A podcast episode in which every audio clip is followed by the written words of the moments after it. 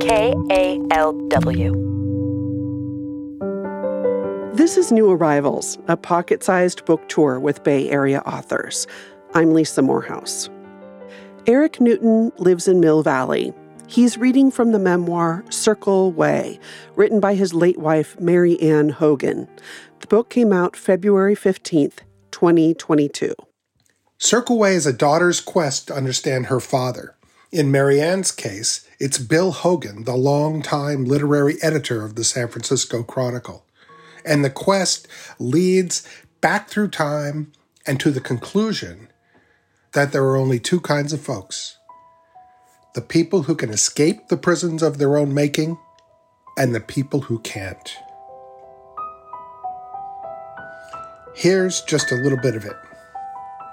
In so many ways, I am my father's daughter. Self made journalists, we. Introverts, lovers of books and wine, sufferers of flying thoughts. We once held prized newspaper jobs, writing for the masses, but we felt like imposters with nothing to say. At times I still do. My father, I believe, was emotionally crippled by the long reach of his once famed anti intellectual Catholic California family. A family devastated by the loss of fortune in the crash of 29 a family that fell to pieces under the tyranny of its own prosperity. Has this rolled down to me?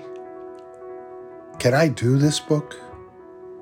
To what degree does family mean destiny?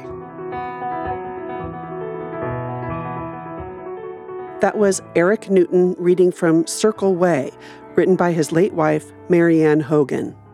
New Arrivals is produced by KALW Public Radio.